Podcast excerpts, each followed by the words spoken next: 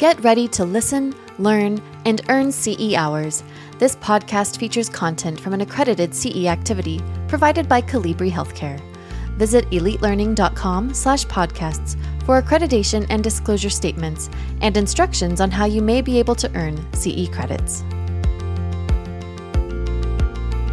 What I tell women all the time, and I tell men too, I said, listen to your gut. If there's something not right there, or if somebody else is telling you there's not there's something not right, please listen, um, because chances are you may not be able to see it right away. Welcome to episode two of our series in domestic violence, Power and Control, a course originally published by Elite Learning in video format. In episode one, we heard the staggering statistic that women who are strangled just once have an increased 750% chance of becoming victims of homicide. Over 4,000 women a year are killed related to domestic violence. In this episode, we will learn more about various forms of abuse and how the perpetrator controls the victim.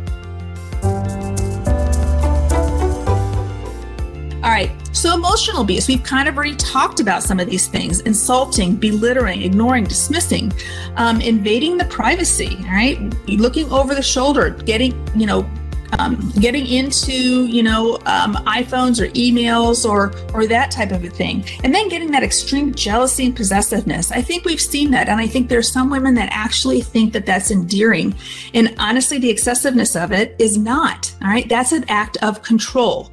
Um, there's one thing to say, you know, oh, you're, you know, jokingly, oh, you were looking at that guy, or another to grab somebody's arm and say, come with me, you were looking at that guy. Right. So kind of, kind of look at those and you will see some of these things, especially when, if you see that, um, the victim come in with their significant other. There's a lot of times you might see that in, in, trafficking as well, where they try to control the entire situation. Not only are they controlling them at home, but they're controlling them, you know, in a physician's office to make sure that you know they get checked out but they don't tell you anything that you know the, the abuser doesn't want you to tell. Sexual abuse um, again coercing them to have sex having sex repeatedly um, making them watch pornographic movies um, demanding sexual photos sexting um, and sabotaging birth control. I have had a lot of people um, report to me that um, they've had their significant other pull out their IUD. Um, I've had them say that they have poked holes in the condoms because they want to have babies because babies is another way to control them. Um, and so all of these things, again, by itself, and if it's consensual or agreeable between the two people, is okay. But when it isn't, is when one person is making these decisions and not two as a couple. All right, financial abuse, uh, withholding money, uh, running victims' credit, taking paychecks, gambling.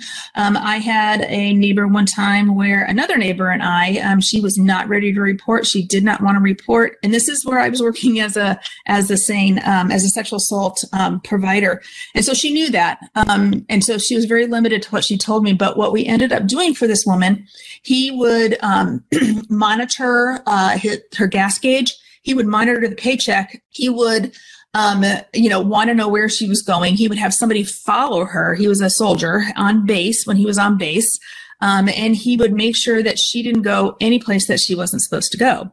So what we ended up doing is we ended up, she also didn't have an American passport. And so we ended up, uh, her friend and I, we showed her how to, um, how to write checks over the amount so she could cash back.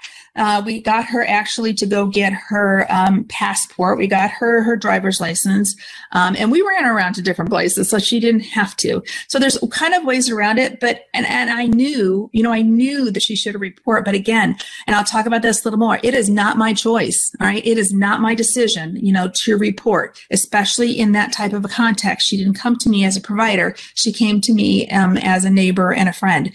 But again, just because you know we think something is wrong um, it is not up to us all the time um, to make those reports unless we're in a mandated reporting state. And we'll, that's coming up here in a little bit. All right, so this is something technology abuse that's getting big, right? And we know this. This is basically sex extortion, right? They they they will show sexy pictures. Um, they have pictures, private pictures. If you don't do what I say, I'm going to put these out on the internet. We see this a lot with our teenagers. Um, catfishing, monitoring communications, right? Now, in the United States, it is not illegal to monitor people's, um, you know, communications or to break into their phone. In other countries, Germany, it is illegal, you know, to break in and to look at somebody's um, email if they don't give them permission. Interesting, huh? All right, legal abuse. Again, this is where we have, you know, different types of things with the custody of the children. Um, if you don't do this, I'm going to call social, social services. Oh, you know what? You're losing your mind. I'm not going to be able to take the kids for a visit today. Um, and, and excessive motions every time, say you go to the, the doctor, right? Every time the person goes for a mental health visit, Perhaps the abuser says, Oh, she's crazy. She keeps going to these doctors. We need to file another abuse. She's not fit. She's not fit to take care of these kids. Um, so this kind of keeps going on and on and on. Um, and until somebody in that arena, you know, realizes that this is what this abuser is doing, it doesn't stop. So some of the physical effects of, of IPV, um, kind of it depends on what you know the incidents are. If it's physical of course it's the incidents or the the part of the body that has been injured or damaged other kind of things that are a little bit more subtle. Again, recurrent sinus infections, chronic fatigue syndrome, and a lot of these um, that I'm that we're talking about here on the screen are basically because of the ramifications. So they can't sleep because they are worried about the kids. They're worried about, am I losing my mind? Did this happen? Right? Or they're up all night doing something, or, or getting the laundry done, or making sure the house is clean because he knows that if it's not, something's going to happen. Incontinence or recurrent STIs because no condoms were used or you know there was infidelity or they're not being able to go to the doctor to get treated. So all of these things you know are something that can are physical effects of ipv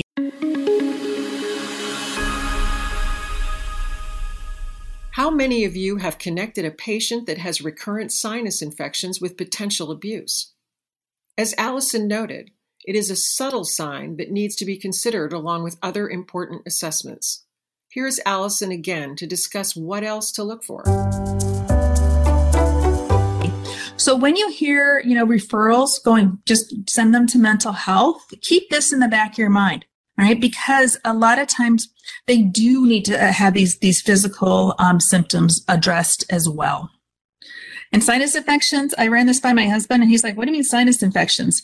And I said, well, think, think about it. If you are constant, if you're getting punched in the face, right, you may have been getting deviated septums.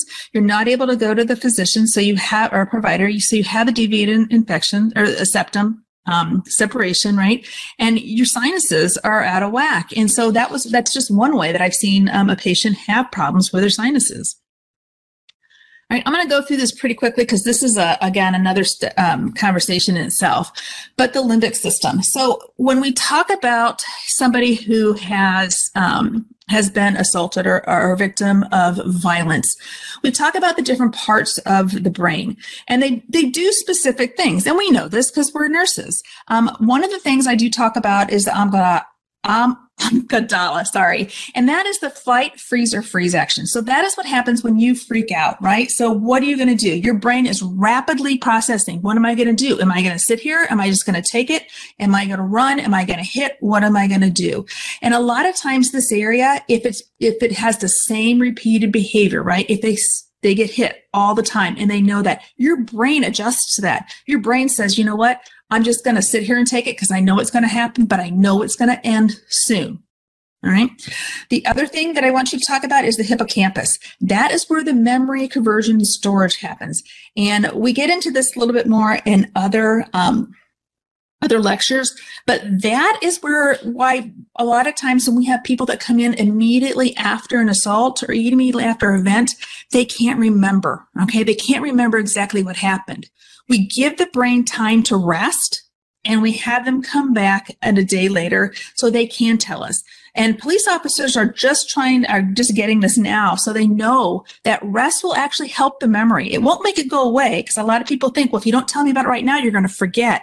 That's not what happens. The brain is, is made so it will remember things and it sometimes may not remember all of things the next day or the two days, but over time it will. Okay. All right, kind of some more things um, that we talked about uh, the psychological and physiological, behavioral, cognitive effects on the brain. And again, our brains are funny. You know, they are they are fascinating. Again, they will they are very resilient too. Right? So they will they will kind of relearn how to remember things, how to do different types of things. Um, but it's very interesting. All right, some other um, psychological effects, which you probably will guess um, with IPV. Um, is all of these things panic attacks, anxiety, depression, uh, chronic pain, low self esteem, right? And a lot of times we don't see these things on the surface. These are things that we have to kind of dig for sometimes because we don't see that. Um, but we need to make sure that these are things that get addressed as well.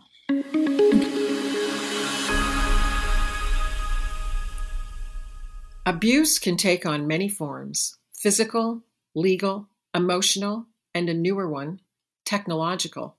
Let's listen in as Allison explains how people gain control in these ways.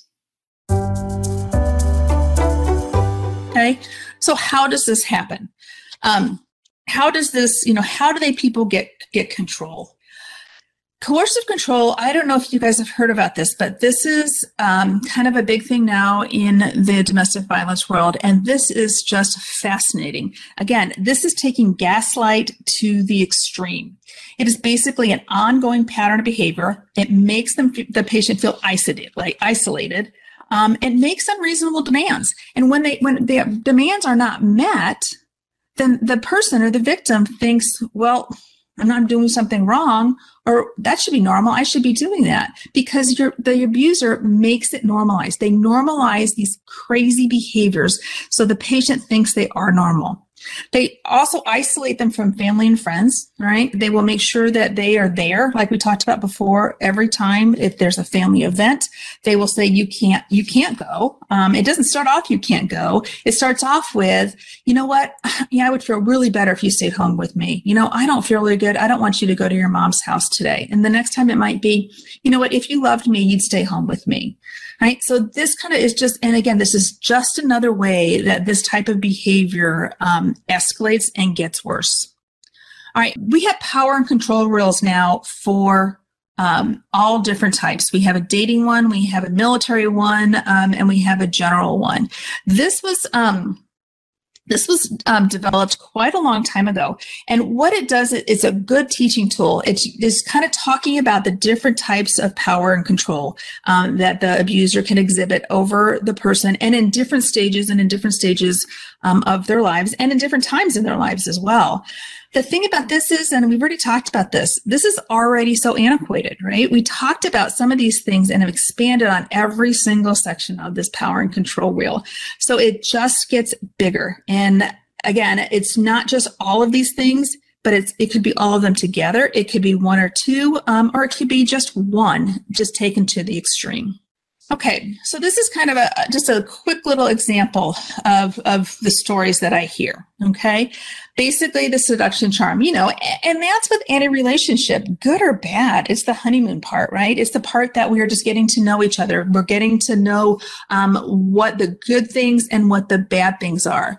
But what happens during this time is that a lot of people will say, you know what, something not quite right there. I'm going to move on not everybody does that because they are want a relationship or they they want to see the good in somebody for whatever reason it is what i tell women all the time and i tell men too i said listen to your gut if there's something not right there or if somebody else is telling you there's not there's something not right please listen um, because chances are you may not be able to see it right away right?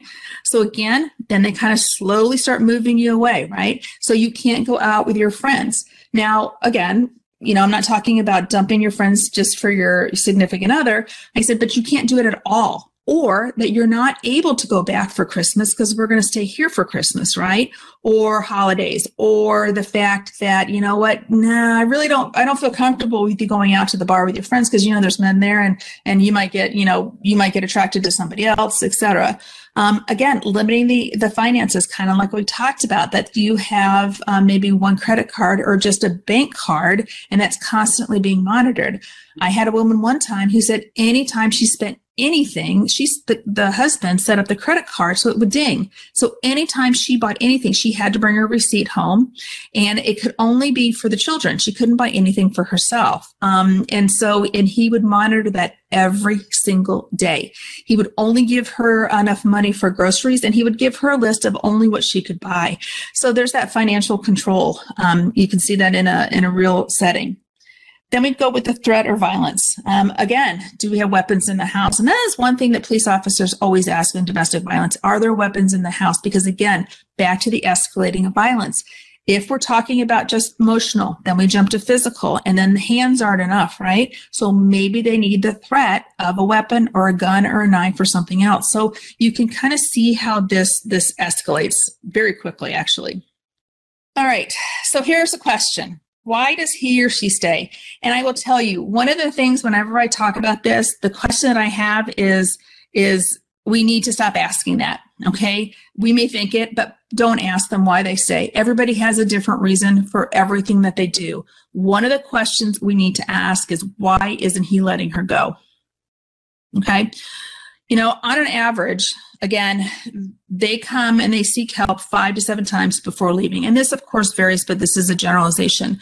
So what what you may not know about that victim, you may not know that she has a doctor's appointment in two days that she has waited two months for. So she's not going to leave today because she needs to make that appointment. She, what you may not know, you know, is that her religion says, I can't leave my husband no matter what. And then that's a reason for her not to leave.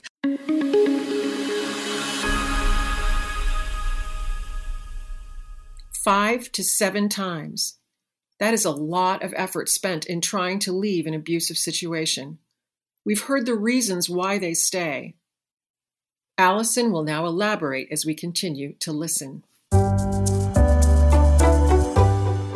Um, a lack of resources is huge. It is very big um, because a lot of times, if she doesn't have a job or doesn't have a job that she feels that she can support her children in, then she's going to stay and she's going to stay for the money and she's going to stay for the kids. Um, again, this is not a judgment. This is just something that I've been told by other people. Okay. They also think that they can keep themselves and the kids safe. So when they're in the house, they know when he's going to get mad. They know when he's going to come after her. But if they're not and they're in another town, right, and and or they have left and they're in another situation, it may be a surprise right? And he may, you know, there may be something about a surprise attack or a surprise visit or something. It's better. I think sometimes I hear it's better to, you know, the enemy, you know, the enemy that you know than the enemy that you don't know. But honestly, they are more fear of being hurt or killed. They are working every day just to stay alive in the, in this household and figure out. They are probably always thinking about when they're going to leave, how they're going to leave. Um, but again, a lot of times there's bags packed, but they're not ready to do that. They know what to do. They know what their abuser is going to do to them if and when they leave, and they're afraid of those consequences. It's a very serious thing, which is why I went back to saying you can't just say, you need to just leave because it's just not that easy. And it's not up to you. It's up to that, that person to make that decision. All right. So here's some barriers to reporting or leaving.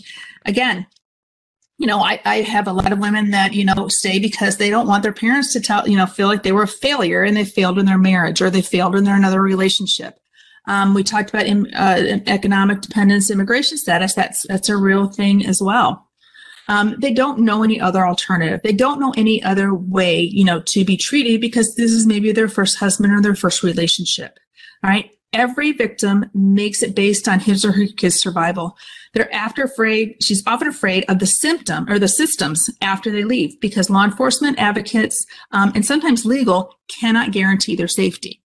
Okay. She can guarantee their safety, but they cannot. So when you report to law enforcement, right, what happens? And, and, and we're, our law enforcement are getting better trained in this, but what happened? You know, what, who did they believe? They believed him over her right? We have some states um, and some counties that actually, when they have a domestic violence call, they will send out a victim advocate with every single domestic violence call. And that victim advocate is able to kind of get a little bit more information and come out and talk to that patient as well and talk to that victim as well. Um, one other thing that we do, we do um, look at is defensive injuries.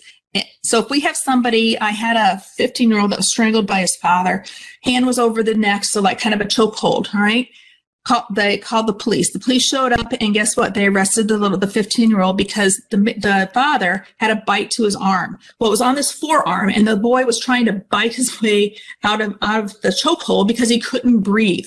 But they they arrested the kid because they didn't know enough to know that that was a defensive injury of that child. So we're get, doing better and better with, with educating our advocates, our legal, and even our judges. Um, but it's still a long job. Okay, so some of the signs that you may see. All right, they stop socializing, withdrawing to themselves. That may be, and and and as nurses, we don't know these people sometimes, right? And so we don't know. And so one of the easiest things to ask is this normal for you? Okay, is this something that's normal for your behavior or what you do? They seem nervous and frightened of their partner's reaction, and this you can see a lot of times when they're sitting right there next to them, but not all the time. Right? Sometimes you will notice it, and you know you will ask about the home life. And I know we are all taught to screen for domestic violence. Unfortunately, I don't think we do a really good job because it comes, we come right out and ask that, those questions. I went in for an ankle injury a couple months ago. That was the first thing they said. Um, do you have any domestic violence in your house? No. That's it did not did you fall down the stairs? Not did your partner you know you know push you down the stairs or anything. I just said i fell. Um, so again I, and again i don't think that's any fault. I think there's a lot of constraints on the medical uh, community um, with time and um, and and just again with just general history questions. Um.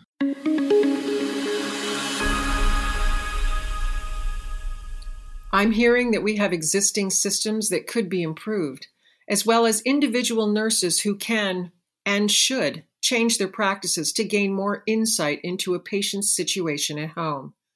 When we do uncover a less than desirable situation, what steps should be taken? So, if there's imminent danger, right, a 911 call. If there are kids are involved, that's a 911 call, right? And that's also called to social services. I will tell you too, I will always call, if I hear about a domestic violence situation and there are kids in the house, I will call CPS for that because I don't know if they got caught in the crossfire.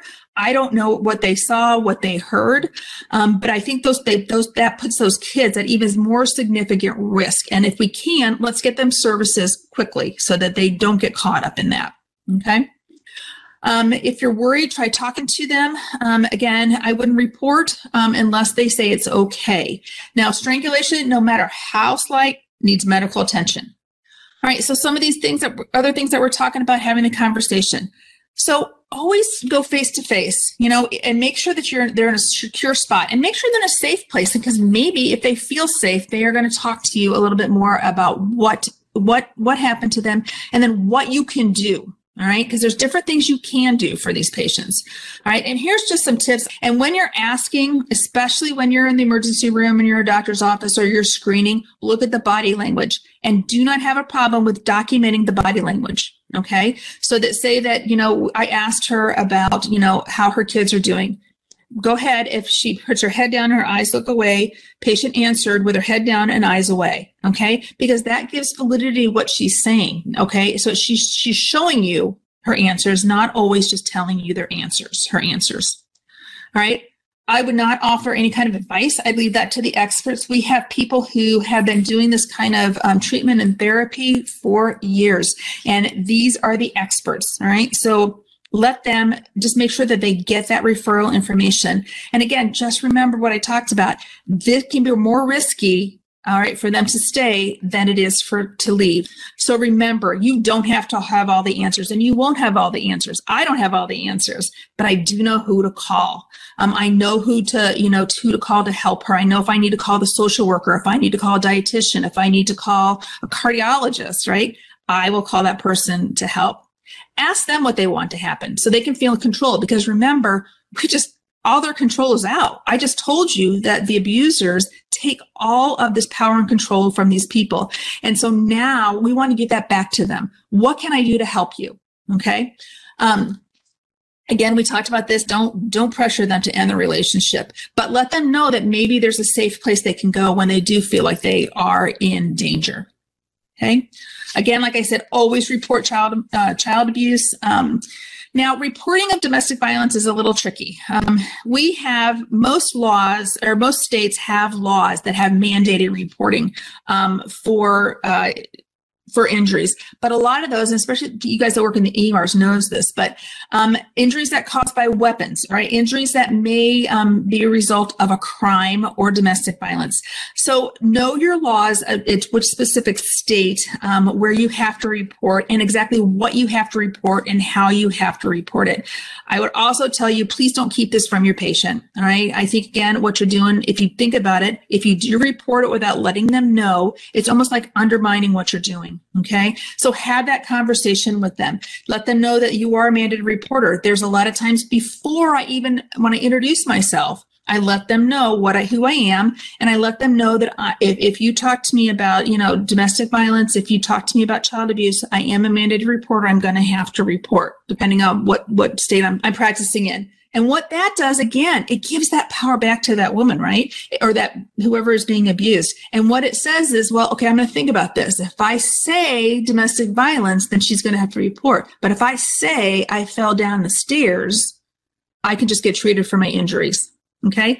Now, what I also do is when I hear this, when I hear that somebody has said this to me, um, I will go ahead and, of course, treat their injuries, but then we will also give them information and look to your social services, look to your local um, shelters of what kind of information and how you give them to them. Because keep in mind, whatever they have, they have to take home a lot of times. And if you have a card laying on the counter and your abuser comes home and sees that, you know, sees that card from the shelter, that's a little bit disturbing, right? And, and that puts that woman even at more risk of harm. So a lot of times we have places that devise, um, you know, a special card or give them a different number or give them something different so that they have that information. Putting in the phone is not helpful, right? If somebody keeps going through their phone. I had a, a child abuse agency who one time actually taught kids how to we did a we cut this the sneaker in the very bottom of the sneaker and we put a piece of paper in there. And this woman this FAP agency gave it to uh, uh did it to a um a child who they were afraid that they weren't going to bring them home. And so that that child actually had the number to the cps that could call them. Um, again there's more behind that story too Allison has given us ways to provide victims with resource phone numbers that they can remember without exacerbating the level of danger. The last thing healthcare professionals want to do is put the victim in more jeopardy. Okay, so again, we talked about some of this stuff already. Um, you know, again, once they do leave, here are some of the things you know that we can provide them. The pharmacological, of course, right? Any kind of um, um, medication that we can do, and it doesn't have to be long term; it can be short term um, for depression, anxiety, um, suicidal thoughts, anything like that. Um, also, cognitive behavior therapy other things I put in here because I'm learning a lot more about alternative medications. And we're talking about different things like microcurrent acupuncture. Acupuncture has been shown to be very successful. Note some, some anecdotal studies right now out in sexual abuse. And what it does is actually triggers the brain to kind of reset itself. Um, some of the microcurrents that are being used out there, like the BAD study, um, is used to kind of, um, kind of rehab the brain relearn type of things. When you when you get to stimuli when you approach some kind of stimuli or something that reminds you of the abuse. Um, but there's all kinds of different types of therapy you know or different kinds of treatment out there. Um, but keep in mind you know you know, all it takes is one person. It just takes one person to believe this person and to stand up and advocate for this victim, you know, and that may be you. And you might not even know it, right? When you're in the emergency room, these people kind of come and go.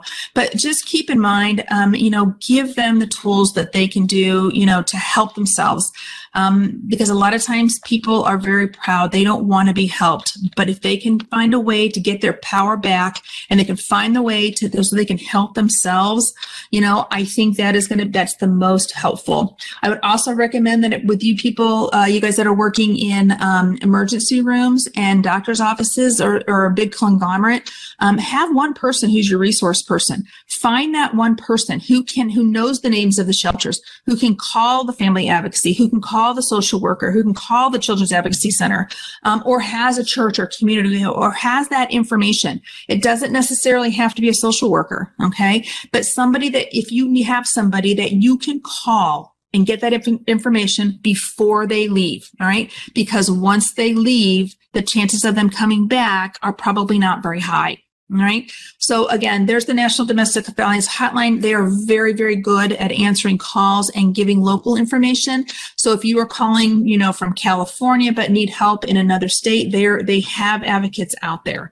Um, there's advocates all over the place. A lot of the crisis centers in the in the different counties have advocates that will respond. Right. You just need to contact them, or we just need to contact them to make sure that they have that information. Okay, that was a lot of information in a short period of time. Um, and I'm sorry it was so fast, but there's just so much. So um, thank you very much. I really, really appreciate um, the time that you guys spent with me.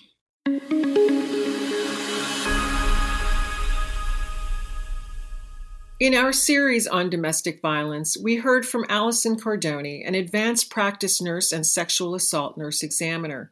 She has defined interpersonal violence, shared national statistics, identified types of interpersonal violence, discussed the dynamics often seen in these situations, and identified the barriers and dangers of leaving. Allison returned to answer questions posed by nurses in a very candid and enlightening manner starting with this one. Would you consider the power of control manipulation? Absolutely. Right? Because again, we're talking about free will that you don't have. So think about this. So there's different ways, right, to control and to manipulate. And you can do that with your words. It doesn't always have to be, um, you know, a physical act think about with our kids. All right. When I have a child that comes in for a sex assault exam, I will let them know. I will say, I'm here. This is what I'm going to be doing. I said, if there's something that, you know, is uncomfortable to you, please let me know and I can do it another way. I, I know young people that start out and they said, let me know and I'll stop. All right. So there's two different ways that you can actually get that child to participate. And it all has to do with how you talk, right? And how you ask that question. And that goes along with abusers, just like it goes along, you know, with um, providers.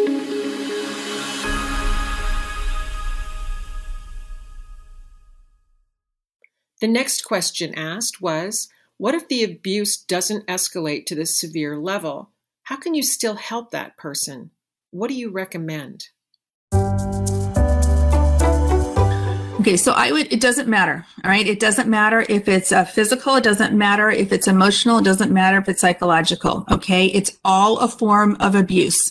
Um, I would, you know, that's still something that that person um, can get help with, right? They don't have to necessarily go to counseling. Maybe they can go to a group session. Maybe they can go to a woman empowerment, you know, session or a man empowerment session. Something else that kind of shows them that this is abuse because there's a lot of times it's so um, insidious, right? And you don't even realize it's happening. So again, if you if you are not able, you know, to to talk to that patient or have them come with you, um, even something like yoga, right? Something you know that they can do by themselves for themselves is helpful. Keep in mind, you always have those resources. So grab those resources and and just give them to her, and then maybe she can just call or he can just call and and ask the simple questions. Another question came to us regarding catfishing. So, catfishing is something that has been done on the internet. Um, there's actually a show on that, right? And it can be done over the phone too. And basically, that you're impersonating somebody else. Um, and I will, there's something else, and I'm just going to put this in there, but I will also tell all of my new moms, I said, be very careful with the pictures that you're putting out there, okay, of your child. Because once it's out in the internet, it is public and anybody can take them, all right? And uh, they can take them and put them up as, hey, this is me. I had, this is my new baby. You know, I need somebody to come, you know, I need a, I need a, um, a mom to come out and I need him to help me, you know, in the park. I need him to help me with my baby. I need a play date right? And that is not the person. So the person that is actually doing that is maybe a 54 year old man, right? Or a 54 year old somebody else who that is not their baby and that is not their face. And what they do is they start slowly just to kind of gain their trust. This is one way, actually, for, I don't know if there's law enforcement out there, but this is how law enforcement um, start getting people who are being trafficked, right? They start out with, Hey, I like your profile or Hey, you're a new mom too.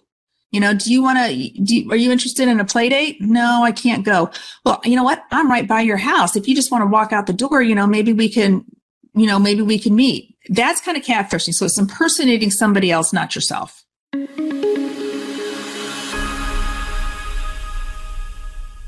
We've heard stories about people finding innovative ways to ask for help.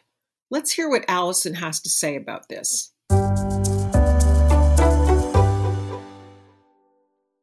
Yeah, there's a lot of different, you know, a, a different ways. Uh, you know, people will write notes, right, to the waitress. People will write notes to the doctor. People will write notes like when you, you handshake. I've had that happen before, where somebody, I've had a trafficker actually um, you know, when I sh- when I went to go shake her hand, she had something in there, you know, that I was able to look at, and it had information on there, told me what was happening. There is that sign, but I don't know. This is the thing that I want you to remember: those cases are very few and far between. You are going to be looking at cases that nobody they don't want to talk about. They're really not going to, you know, they're not going to want to talk about what happened to them, and it's going to take them a while. And because they don't trust their abuser, it's going to take them a while to trust you. And a lot of times nurses are great at this, right? However, we have to remember we cannot fix everybody, even though we want to, we cannot. All right. But we can be there to listen and we can be there to get them um, to the right people that will be able to help them.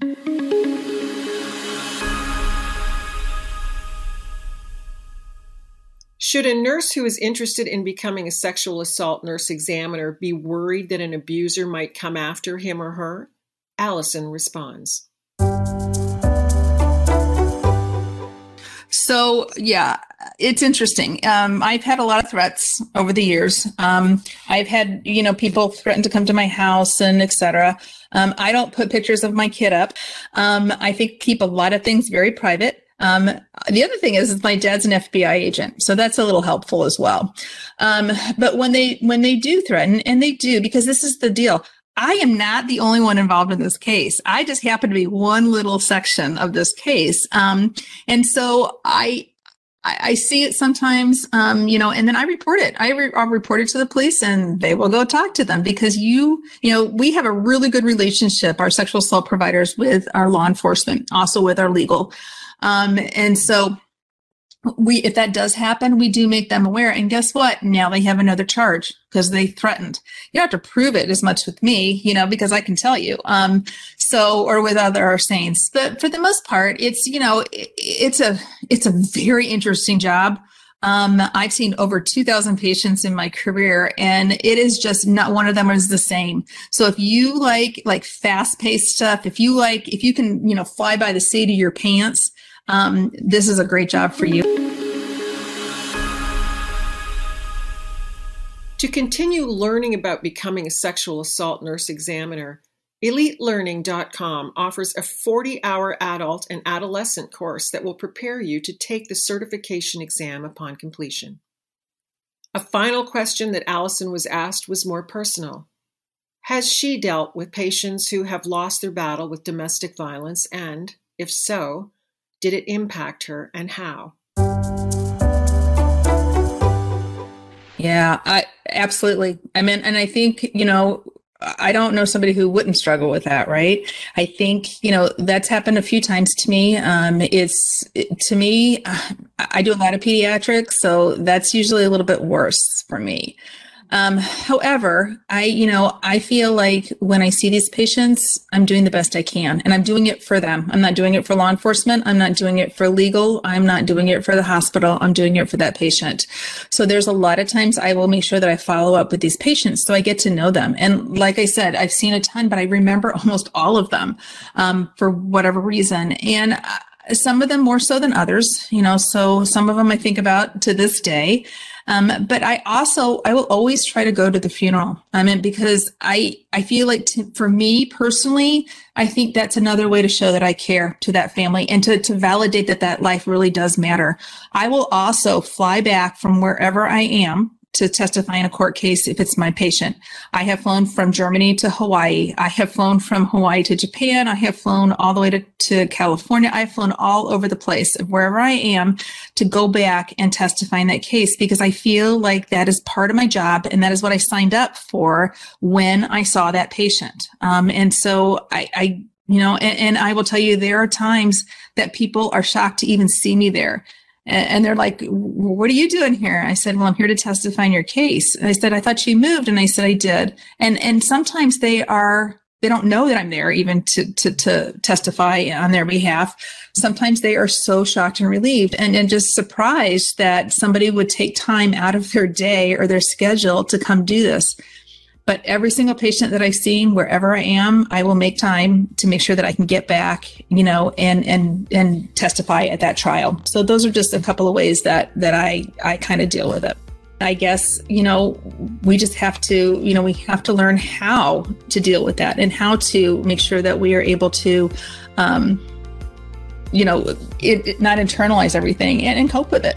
So, yeah. It is important for us to continue to learn about interpersonal violence and the impact it has on individuals. We hope you have enjoyed learning from Allison Cordoni and that you keep learning by checking out the Sexual Assault Nurse Examiner in depth course, along with other violence related content available at elitelearning.com. Thank you for listening. This is Leanna McGuire for Elite Learning.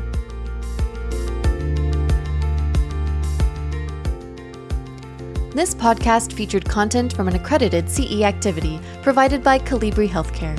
Visit elitelearning.com slash podcasts for accreditation and disclosure statements and instructions on how you may be able to earn CE credits. Take your learning to the next level by subscribing to more podcasts on compelling healthcare topics.